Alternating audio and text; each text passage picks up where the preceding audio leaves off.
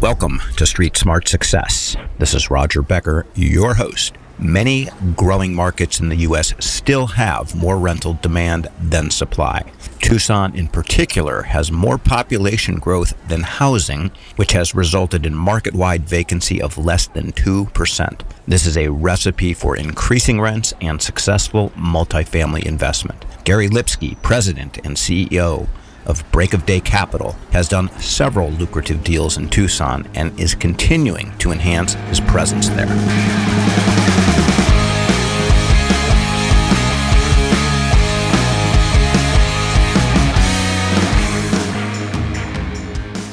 So today we have with us a highly accomplished and also um, a very interesting guy with a pretty um, varied background, a very, very successful entrepreneur. Uh, in addition to that, he's a best selling author, he's a podcast host. Uh, he has done an awful lot in the multifamily space in a short period of time. So he's clearly a very quick study. He is the president and CEO of Break of Day Capital. He is Gary Lipsky. Gary, welcome to Street Smart Success. Uh, thanks for having me, Roger. Yep, you got it. And so we we chit chatted a little bit about uh, where you're at now. You're down there uh, in the uh, sunny part of California, and uh, but where do you hail from? There aren't very many native Californians. Absolutely, yeah. I was born in Queens, and so, unfortunately, I was cursed by having my sports team be the New York Mets, Jets, and Knicks. And then I grew up in North Jersey. I see. Well, you say that, but you're not. So that you know, kind of somewhat dates you. I mean, if you're my age, you know, the the, the '69 Mets were amazing. Yeah, yeah. I, I I went to all four World Series games in '86 when I was in high school, um, which was uh, which was amazing. But I mean, we're talking, you know, almost 40 years ago. I know. Well, I'm an old man, so that stuff in my mind is fresh. I watched a uh, ESPN 30 for 30 special with my son as a way to bond, uh, actually last summer about. It was about Darryl Strawberry and and Doc Gooden. Uh, very very interesting documentary. Yeah, yeah, absolutely. Yeah, uh, those guys had their demons, but no, uh, very fascinating. They were huge. Uh, and so, you, how long were you in Queens? Only till I was about three and a half years old, and then uh, you know, parents bought their forever house in 30 miles west of Manhattan, and grew up being outside all day long, playing sports, and starting entrepreneurial ventures. Back then, yeah, well, even you know, as a as a kid, you know, we would you know shovel driveways during the winter. Um, we learned how to auto detail cars during the summer um, to make some some money, and um, that was that was the start. you were a hustler. That's impressive, man. You have the gene. It's it's within you. Yeah, I mean, I, I when I go to my parents' house, you know, for the holidays and stuff, I still have like books entrepreneurial books like and you know where my old room was you know like wendy's way and um, there was like a jack welch book and a few other books of you know when i when i was young and you know just reading up on that stuff.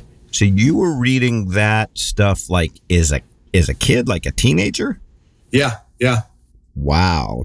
Unbelievable man. At that age oh my god i mean i, I didn't have a, the remotest clue on the planet compared to what you're describing. So yeah so you were like dyed in the wool just out of the out of the gate. And then where did you proceed to uh, to college and w- what did you do in college and all that good stuff?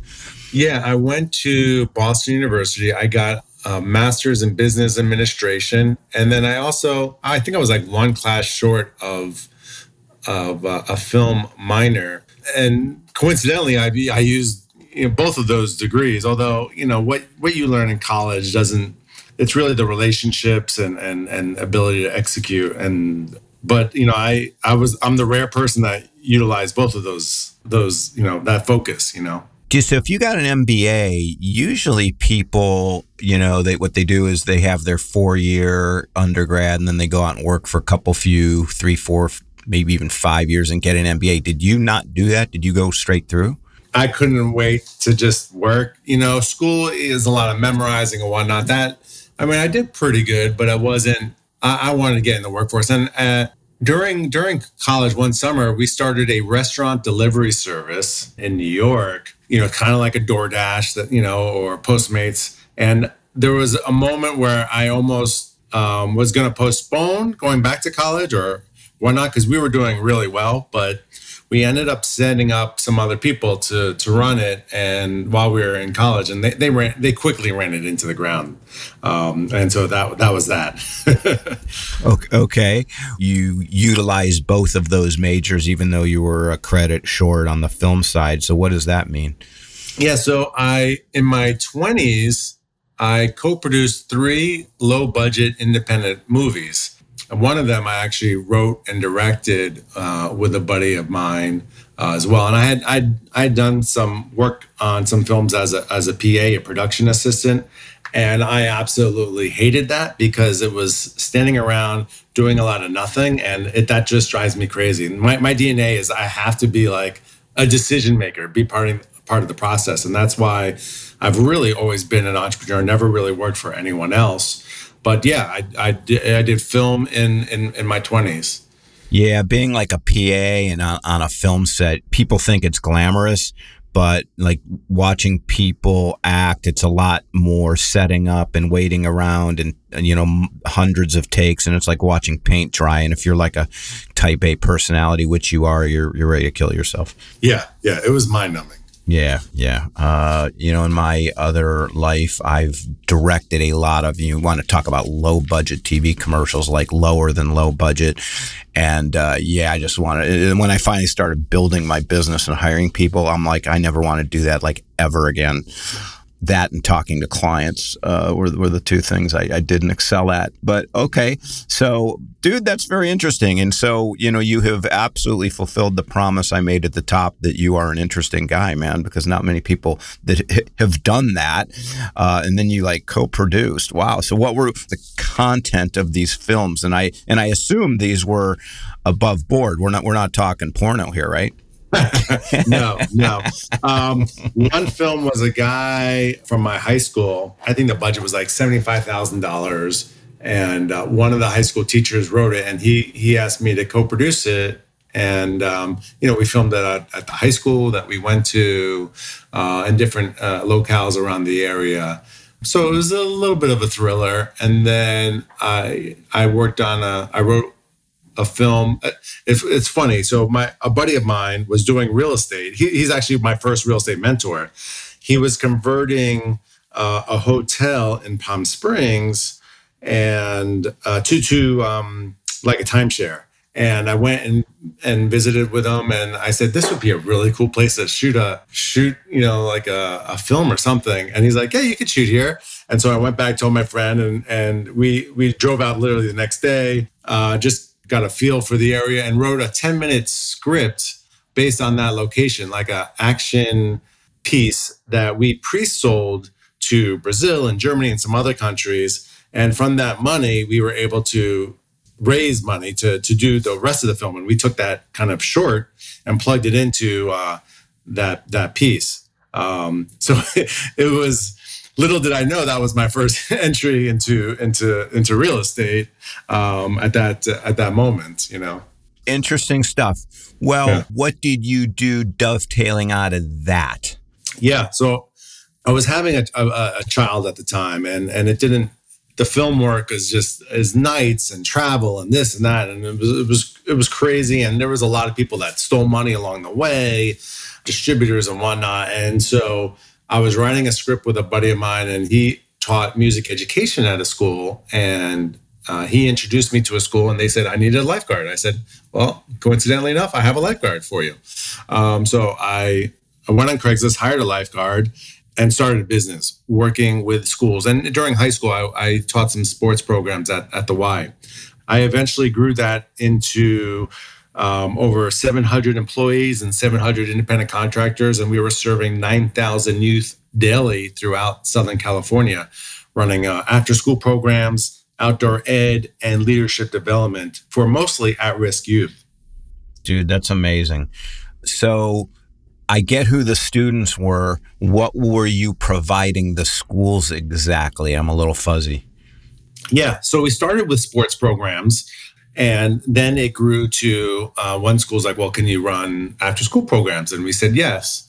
And most of that was funded through grants. So, you know, we provided tutoring and sports and music and dance and all types of, of, of, programs for kids, you know, working with, you know, 80 to 150 daily. We, um, we were doing a lot of adventure stuff. So we had portable rock walls we'd bring to schools. We'd take kids off site to go rock climbing and camping and mountain biking. And we teach life skills through these outdoor adventures. Uh, we teach um, leadership skills. We also, at the high school level, we had anti-smoking campaigns that we put on, and the kids would lead it versus the adults. So it'd be a lot more powerful. We um, anti-violence campaigns, and um, this was a lot. You know, again through grant money, and it was just a very, very powerful program um, that we developed in coordination with uh, with the LA Unified School District.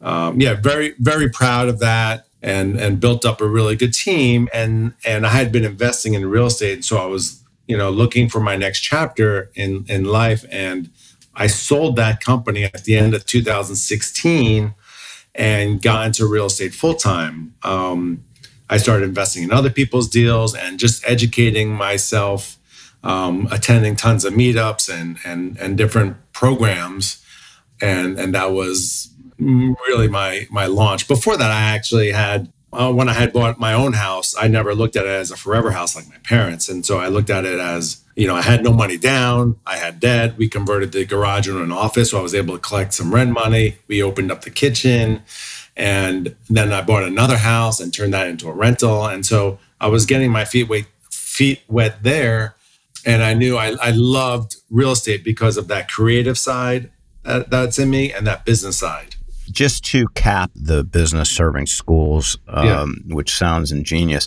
So basically, you were providing these after school programs, you know, the you know these different you know non smoking different campaigns because these schools didn't have the infrastructure to do that because schools are basically here's a principal, vice principal, some guidance counselors, and some teachers. They they don't have the infrastructure to do it, and then there's grant money, and voila, next thing you know, you've got the government basically paying you and you're filling a need that nobody else can do. Is, is that essentially what it was? Absolutely. Absolutely. There's a, a, lot more money. We, we got in there just as like a wave of money was coming in to after school programs. The Schwarzenegger actually kind of led that and California was uh, one of the leaders with after after school money and, and, and this grant money. And quickly we became a, a force in that industry because of our ability to try different programs and come up with creative solutions to the issues out there.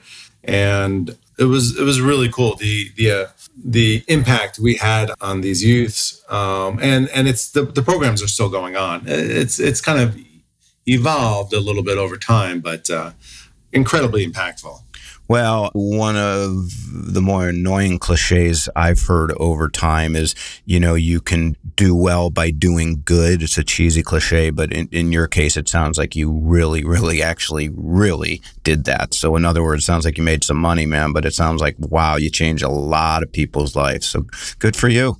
Damn. Well, roughly, what kind of revenues were there, you know, towards the end or at its zenith?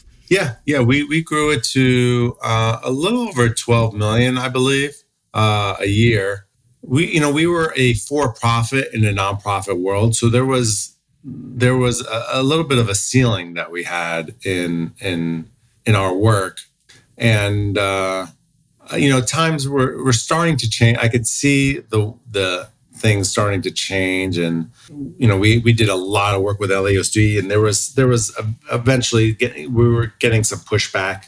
So I knew I knew things were were, were changing. And so uh, it, it, it, was really time for my next uh, venture to uh, to see where I can really you know blow it out to. And and when when you have such a big organization you know almost you know 1400 people working for you it it became hard to to really impact the change that I wanted to.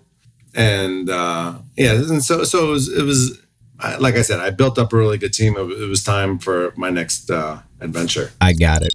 Hey, Street Smart listeners, I'd like to introduce a great partner for you. As you know, insurance is one of the biggest expenses on the P&L. That's why I'm recommending Assured Partners. Assured Partners helps you lower risk and therefore can save you tons of money down the road. They insure over 2 million market rate and affordable units and are the sixth largest insurance property broker in the U.S. If you want a roll your sleeves up partner that blankets you with service, give Robert Band, Vice President, a call. Robert thinks like a CFO because he was a CFO for many years. Give Robert a call now at 305 467 5909. You'll be glad you did. So, real estate wise, you're talking a transition full time in 2016, and I guess what what was the bridge, for lack of a better term, into multifamily? Like, what was your first big takedown, or what was the the path to that, et cetera? Yeah, so there's so many ways to make money in real estate, and it it becomes a little overwhelming in the beginning. So you know, I was kind of getting my feet wet to all the different, you know, asset classes and, and, and whatnot. And, and then I, you know, I, I discovered multifamily and that seemed like a really good fit for me because each property is running a business. You know, you have to do your due diligence, um, analyze the deal, come up with a business plan and execute on that and, and manage people and, and bring out the best of, uh, of them. And so it seemed like a really good fit for me. I started investing in in some other people's deals with my retirement money, and then it took a while, but eventually we took down our first deal, and our very first deal was a 42 unit in Tucson for 1.65 million dollars. Nice, my goodness gracious! Wow. Okay, when was that? So that was um, May 2019. So I, it, it, took a little while to get our first deal. I had been looking at some smaller deals uh, myself, thinking that I had to like build a resume first before I can go to a bigger property and you know learn through other different groups that you could you know real real estate is a team sport and started you know pooling resources with with another person, you know, we would drive out to, to Phoenix and Tucson, you know, four o'clock in the morning and come back, you know, at midnight, um, just you know, chasing properties um, and and and doing the reps. You know, you you got to get to that those ten thousand hours. So just underwriting a ton of properties, touring it, and coming in, you know, second, third.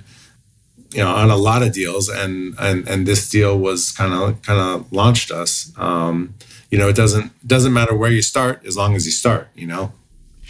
Did you, um, so prior to that, you said you'd looked at maybe doing some smaller deals on your own because you kind of wanted to get your feet wet. Uh, did you end up doing that or no? No, no. I, um, I had a 12 unit under contract and there was a lot of work that needed to be done. And I wanted to get a discount from the seller and he, you know they didn't want to. And that's also when the light bulb went off like i need to do bigger deals so i have more margin for error you know because if there was you know on a, on a smaller deal if there was you know a 50000 or $100000 work that needed to be done that's hard. But on a bigger deal you have just a lot more margin for these types of things. So never never did a, a smaller deal um, and just went into into that 42 unit. What uh, this is somewhat of a nonlinear question, but I wanted to ask it, and, and it's a, a very easy easy one. What does break of day mean? Yeah, you know, it's funny. I get asked that a lot. So it, it means a, a bunch of different things to me. One was, you know, I was I was selling that previous business and getting into something new it also means you know I'm, I'm an early riser. I get to work you know early and just looking at, towards a, a, bright future you know? And so that that was my thinking behind that name. Got it. I was just i had to ask. I was just curious because it is a different kind of name. And so the the 42 unit deal in in tucson in 19 who is the we in the in the we there yeah, um, I partnered with uh, Kyle Mitchell. He found the deal, and uh, Stephen Louis, and we went on to do about uh, one, four, five deals together, I believe. Got it. And then uh, are they, so you guys did four deals together, and are they, uh, I actually interviewed Kyle a year and a half ish ago. And so I don't really remember too much of it, which is neither here nor there. But uh, w- are you still doing deals with those guys, or did, or did they break off and you break off, or what's? Yeah, we we split off um, about a uh, a year ago. Kyle and I wrote a, an Amazon best-selling book on asset management, but we had uh, overlapping skill sets. You know, what got us from point A to point B wouldn't necessarily get us from point B to point C. And I'm definitely a better operator because of that relationship. But um, you know, we just you know decided to to to do our own deals going forward. And uh, but we you know we still hey we were on a panel uh, this past weekend on asset management, and uh, we we have a few deals still together, and um, you know it's all good. But sometimes you know things you know happen for the best for for both of us. You know. Got it. Uh, if I'm pressing too much, just let me know and we'll move on. Okay. Because yeah, no I asked the, I'm the master of the inappropriate question. So, uh, so, so, my question is you, you, said what got you from A to B wouldn't necessarily get you from B to C. The question is like, what are details around that? And again, if I'm pressing too much, we can move on. Yeah. I would just say, you know, um, your, your job responsibilities, if you have overlapping skill sets, you know, and and we had talked about this from the beginning and struggled a little bit with that. So if you're going to partner with someone obviously having uh, different skill sets are are important. And so that, that would be my advice to uh, to a young you know syndicator. Having having different skill sets is going to get you further over the over the long haul you know it makes intuitive sense. And uh, just at 50,000 feet, I, and I'm not suggesting this is what happened, but I would just say that overlapping skill sets as opposed to completely separate or, or two people are completely siloed and one doesn't even know about the other person's silo, but just has a respect that, hey, I don't do X, I don't do the asset management because I really do Y over here. Less room for friction, you know, whereas if you both do the same kind of things, I could see where you could really step on one another's toes. And I'm not saying that that's what happened, but I'm just saying that for just for partnerships, I think to be that they're most functional. Yeah, absolutely. You want to have someone that covers your weak spots and vice versa, you know. But um, I am definitely uh, better from that uh, that partnership, and and hopefully he can say the same thing. I would imagine. Yeah. I mean, I think it's a smart way to look at it. And so, so Gary, you're, you've been doing stuff. So break of Kappa, break of day was born at what point? And I guess, you know, bring us up to, to current. Yeah. So it was, uh, it was formed at the end of 2016 and so um, but it, you know yeah it's been in existence so uh, almost six years now and you know, from that 1.5, uh, 1.6.5 million dollar deal, our next deal we did was a little over 15 million dollars in Phoenix. So we jumped up um, because of that mindset of partnering with others, and we got that deal because uh, Stephen uh, actually got the deal from the broker because he had done a deal with them, and he had a full time job. He couldn't underwrite it, and we knew it was coming to market the very next day. So we or in two days, and we underwrote it that day and drove out to Phoenix uh, the next morning to be the first to, to see the deal and and quickly put in uh, an offer because we liked it, it, it met our criteria. Uh, that, that was our our second deal. Let me ask a question in another way because I mistook something and so probably created a little bit of confusion for anybody listening and probably for you. I, I kind of thought Break of Day was then yours after Kyle, but apparently you guys were together on that. My mistake, my bad. So I guess I'll ask the question another way is, is since going off strictly on your own, I guess what has been kind of, what have you been doing then since then? Okay, and, and I'll clarify. So Break of Day was my company, and so we did deals separately, and then we merged into one company. And I had Break, Break of Day owned fifty percent, and and his company owned fifty percent, and then we just split apart. So I always had that company, but but since then we closed on a small off market property at the end of 2021 which is doing phenomenal. It was a C class and a B class neighborhood. So we're getting like $400 rent bumps. We closed a couple months after that. How, how many units we, was that? 72 units. Okay, which is on the on the smaller side for us, but right. um, it, again, it was a pure off market deal and and just a ton of value on that property. Um, so we'll do we'll do very well. And then we closed on a 26 million dollar deal, 176 units in March or April, I believe. We got that deal. I think the day that we closed Icon and then we'll close another deal, a $59 million deal. It's 248 units in Tucson. We'll be closing in the next uh, two weeks. And then we're working on, a, on, on another deal as well. We just had the webinar the other night. Oh, that is absolutely fantastic. And so when you say we in that context, uh, what does that mean?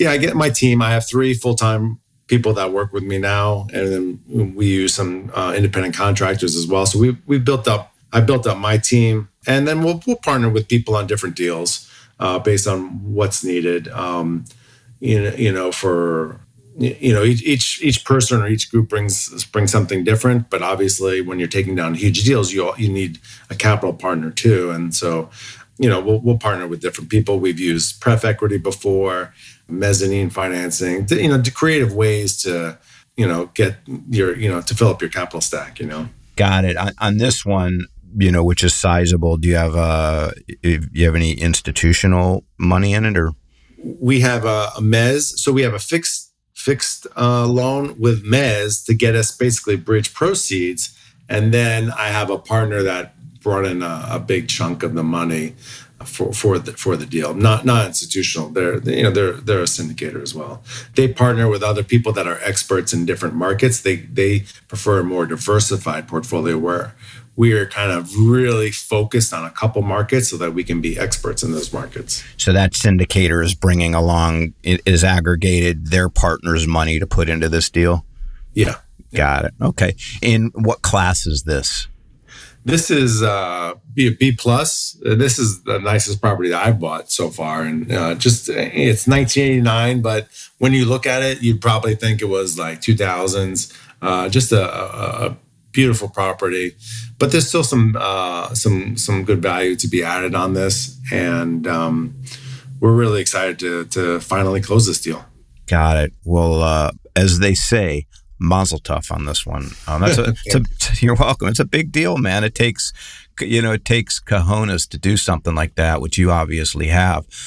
And and I guess given where we're at today, you know, people have very strong opinions. Well, people always have strong opinions, but people have very strong opinions about which asset classes make the most amount of sense.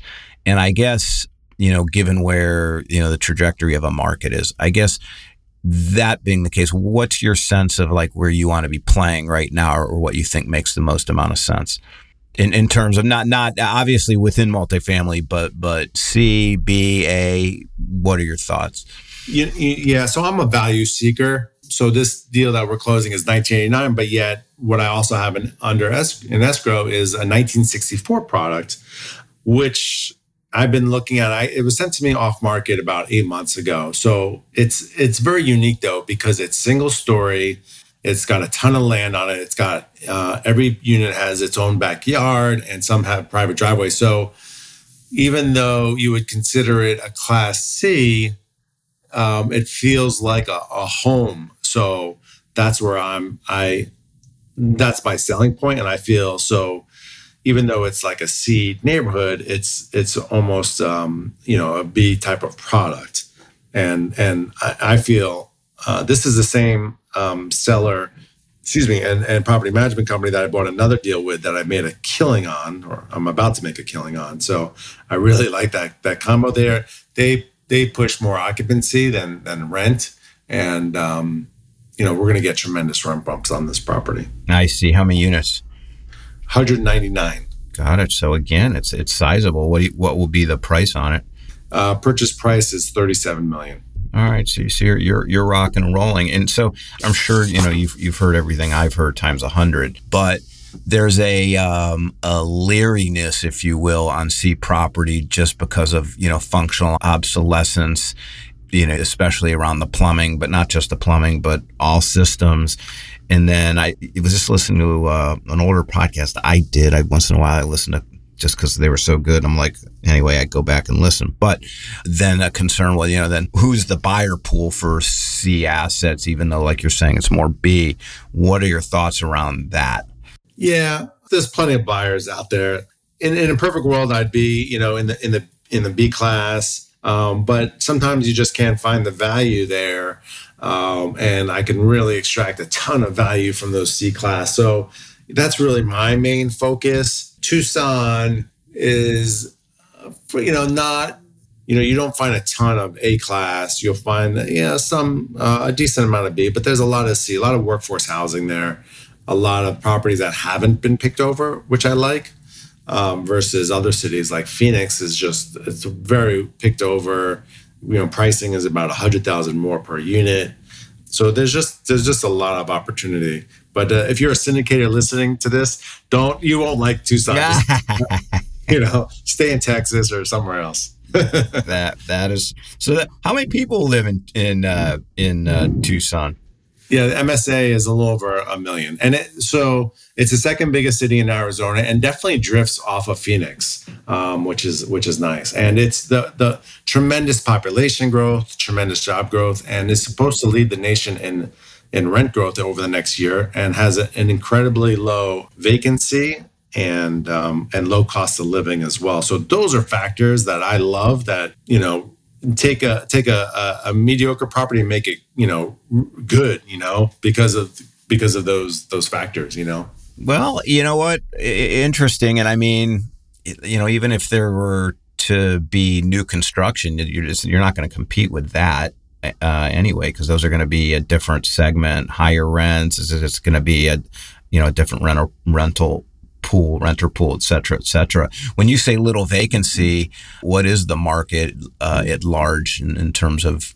Yeah, they they have it pegged at I think Marcus Millichap at uh, like 1.9 percent vacancy over the next year, which is which is ridiculous. And and you know I can attest to that when I when I try to walk comps on properties that I'm looking at rarely do I get into a unit because they just don't have anything to show. And we also have, you know, very, very low vacancy at all of our properties too. So, um, yeah, they're just, you know, we're, we're over, well over 5 million housing units short throughout the US. And, and certainly there's a tremendous shortage in Tucson. I see.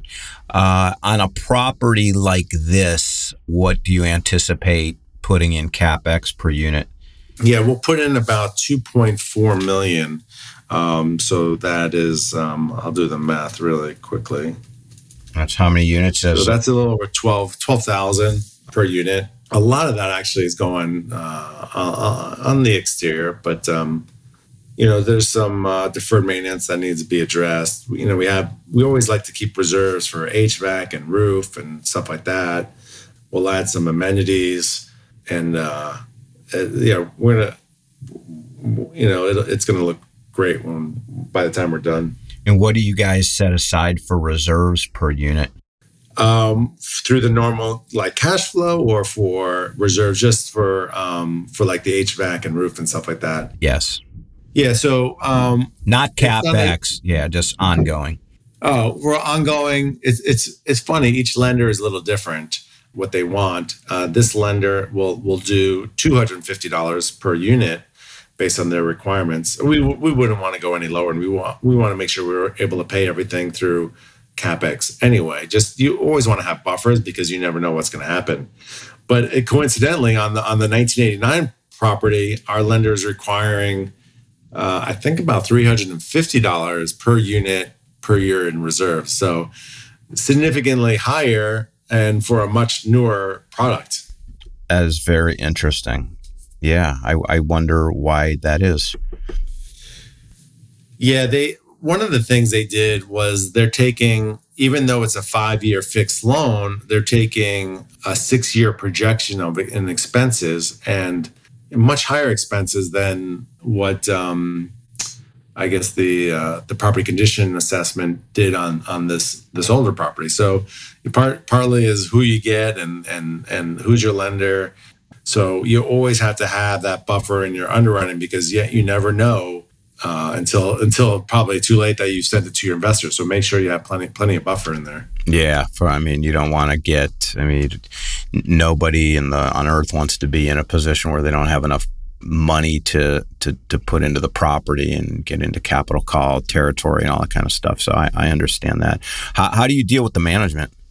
So you know, people ask me, "Do you want to be a property manager?" And uh, I, I I definitely don't want to have that in house because like my old company, it was kind of a, a low margin, thankless job. And so um, a lot of the properties that I was going to and I really liked, and it was clean and they had great staff, um, I hired that company to manage um, my properties. And they've done a really good job. And, you know, we we have our weekly calls, we spot check them, we, you know, we go to the properties unannounced, we secret shop, and not to catch them, but to to make sure that they're performing you know the way we expect them to. And and um, you know we set you know very high expectations up from the beginning and and they have high expectations. So we you know we have a really nice partnership. That's fantastic. How do you know how many uh, units they manage in uh, tucson?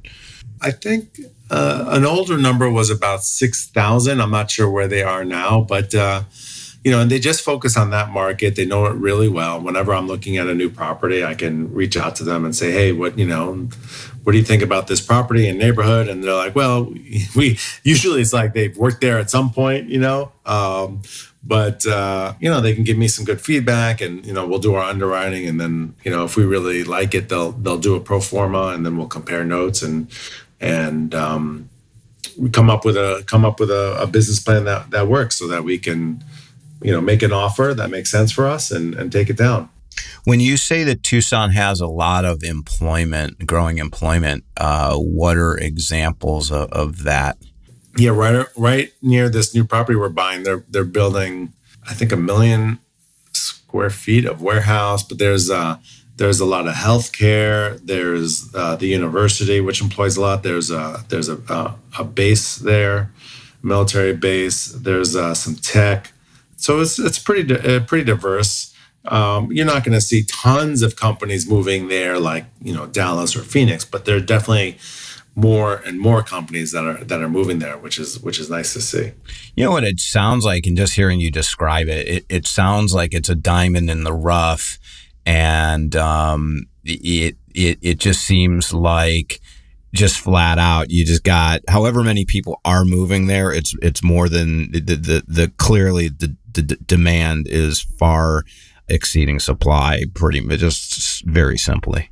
Yeah yeah. And i quite honestly when i first did the demographics when i was starting out i wasn't that impressed um, but once we we had the first property and we're doing well we you know we, we got another property and and just got over time got you know very excited about investing there. And so this new deal that'll be our seventh deal there, and we've we've you know gotten phenomenal returns. Well, it also sounds again to me like you know the the like I said this this new deal is you know he said it's like C class but it's almost like B just because it's uh you know the, some of them have their own driveways and um you know it's got a lot of you know really good attributes it sounds to me like you know the lower demographics of that market and inevitably i'm sure there's some people with a ton of money wherever you have a million people you know you got wealthy people. But it sounds like there's a huge workforce population that pretty much this is the kind of housing that they expect and so what you're buying is completely congruent with what the the rental pool is and so you're it makes a lot of sense. If i'm reading between the lines. Yeah, yeah, absolutely. So, anyway, uh, what would you say are the key lessons you've learned so far? Well, um, never stop learning, and and that's a, a lesson I've learned in life. I mean, because uh, the industry is constantly evolving, and and so you never know where you're going to get a new idea from. It could be from someone just starting out. It could be someone you know, like uh, guys that have been doing it for for many years. You know, obviously, real estate is a team sport you never know where your next partner is going to, you know, potential partner is going to come from. So just you know, stay agile, keep an open mind, and you know, network like crazy. What would you say is uh, here, here's one that people are always like, huh, they don't know how to answer. And I stole this question from another podcast because I thought it was so good. What is something people don't know about you? I don't know. Uh, I definitely love being outside, whether it's uh, hiking or I play beach volleyball a couple days a week. I love to be active. Um, if, if I sit behind the computer too long, I get incredibly antsy. Dude, you play volleyball. That is very cool. Yeah. Yeah. I, I never played it until I moved down here to Manhattan Beach and everyone everyone does it and it's like, oh, you can work out on the beach and you know, jump in the water when you're done if you want. I'm like, this, I, I want to learn how to play this game, you know? Well, and it's um, it's like it's it's an exciting thing to actually even just watch, but it's a it's more physical than meets the eye. Let's just put it that way. And uh, you know, you got to be fast, and you're moving a lot. You're diving. It's a it's a pretty cool sport. Let's just put it that way. Yeah, I'm I'm I'm addicted. I you know, I do have to travel to conferences and um, um, and whatnot, or you know, see my property. So I always try to work around it, or I might get in at two o'clock in the morning, you know, from a flight, and and I'm still playing at eight thirty in the morning because I don't, you know, I, am I'm, I'm pretty uh, religious about uh, about my, uh, you know, that's that's my time, you know. Yeah. Uh, well, wow. Okay, man. You're look. You're the first podcast uh, guest I've ever had that plays beach volleyball. Uh, Gary, how would somebody contact you, learn more about you, um, etc.? Yeah, the best way is to go to our website, breakofdaycapital.com, and you could sign up for our newsletter. You can fill out an investor application. You can set up a call with me. Uh, we have social media links so you can follow us and learn more about us. And uh, yeah, that's that's the best way. Got it. And what's the name of your podcast? Uh, the Real Estate Asset Management Podcast. Got it. Okie doke. Gary Lipsky, uh, you're a man that will continue to do amazing things. I'm positive of that. Well, I appreciate you having me on and uh, had a great time talking with you, Roger. All right. Talk to you soon. Bye bye.